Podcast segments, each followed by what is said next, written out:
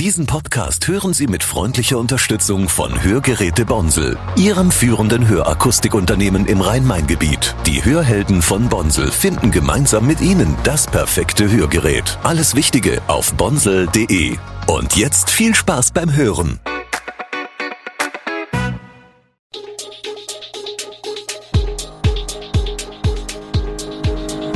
Gude, unser morgendliches News Update. Das Wichtigste aus Südhessen für Sie im Überblick. Guten Morgen aus Darmstadt an diesem 13. November. Mann nach Lilienspiel schwer verletzt. Dieburg saniert Straßen trotz angespannter Finanzlage und Boris Rhein verhandelt mit SPD über Koalition. Das und mehr hören Sie heute im Podcast. Nach dem Spiel des SV Darmstadt 98 gegen Mainz am Samstag kam es zu einem schweren Unfall am Stadion. Ein Mann stürzte auf die Gleise, geriet unter eine Straßenbahn und wurde schwer verletzt. Der 50 Jahre alte Mann aus Griesheim stand gegen 18 Uhr in der Masse an der Haltestelle Merkstadion. Als die Straßenbahn einfuhr, verlor der Mann das Gleichgewicht und stürzte zwischen Trieb und Beiwagen. Mit schweren Verletzungen wurde er ins Krankenhaus eingeliefert. Die Feuerwehr trennte mit Unterstützung des Straßenbahnbetreibers HIAG die beiden Wagen und hob den betroffenen Wagen mit Stützhölzern an, um den schwer verletzten Mann zu befreien. Die Polizei bittet Zeugen, die den Unfall gesehen haben, sich zu melden. Wer großen Hunger hat und für einen vergleichbar günstigen Preis essen gehen will, für den sind asiatische Restaurants mit Buffetangebot eine attraktive Option. Auch in Darmstadt-Dieburg gibt es mehrere Anlaufstellen. Immer wieder kommt es dabei vor, dass bei einigen Gästen ein großer Anteil unverzehrt liegen bleibt und vom Restaurant entsorgt werden muss. Immer mehr Restaurants mit einem All-You-Can-Eat-Angebot sagen dieser Essensverschwendung nun den Kampf an. Ein Beispiel ist der Asienpalast im Weiterstädter Stadtteil Riedbahn. Wer bei uns zu viel stehen lässt, zahlt mehr. Wir haben diese Regelung schon vor einigen Jahren bei uns eingeführt, sagt der Restaurantleiter. Je 200 Gramm werden 5 Euro extra in Rechnung gestellt. Das Resultat ist nach Aussage des Restaurantchefs positiv. Noch zu keiner Regelung in Sachen zusätzlicher Zahlungen hat sich das Restaurant Chinatown in Rheinheim durchringen können. Wir sprechen Leute, die trotz vollem Teller gehen wollen, gezielt, aktiv und offensiv darauf an, ob sie das übrig gebliebene Essen nicht zum späteren Verzehr noch mitnehmen wollen, sagt ein Mitarbeiter. Weil der Stadt Dieburg mehrere Millionen Euro aus der Gewerbesteuer fehlen, wurden große Bauprojekte verschoben. Aber die Instandsetzungen der Straßen laufen trotz angespannter Finanzlage weiter.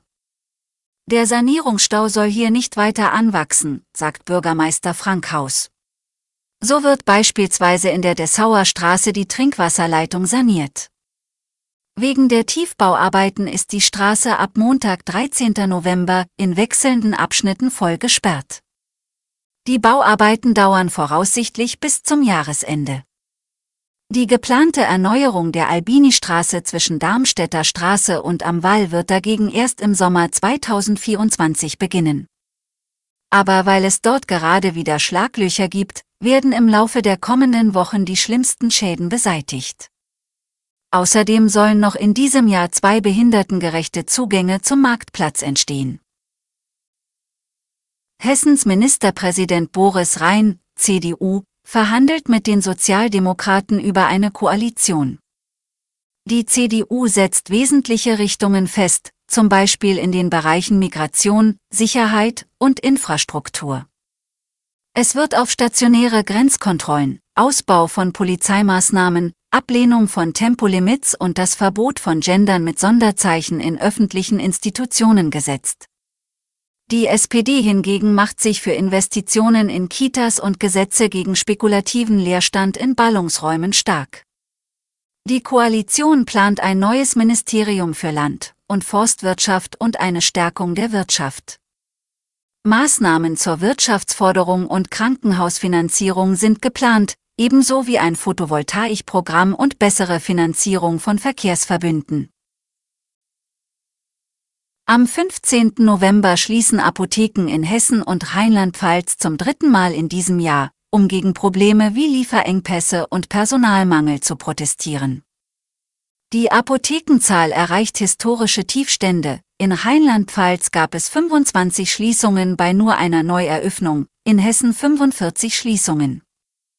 Der Hessische Apothekerverband kritisiert die Untätigkeit des Bundesgesundheitsministers Karl Lauterbach bezüglich der Vergütung und Lieferengpässe. Andreas Hott vom Apothekenverband Rheinland-Pfalz kritisiert Lauterbachs Pläne für Scheinapotheken und fordert eine solide Finanzierung der Apotheken, Bürokratieabbau und Stärkung bewährter Strukturen. Am Protesttag bleibt die Versorgung durch Notdienstapotheken gesichert. Alle Infos zu diesen Themen und noch viel mehr finden Sie stets aktuell auf www.echo-online.de.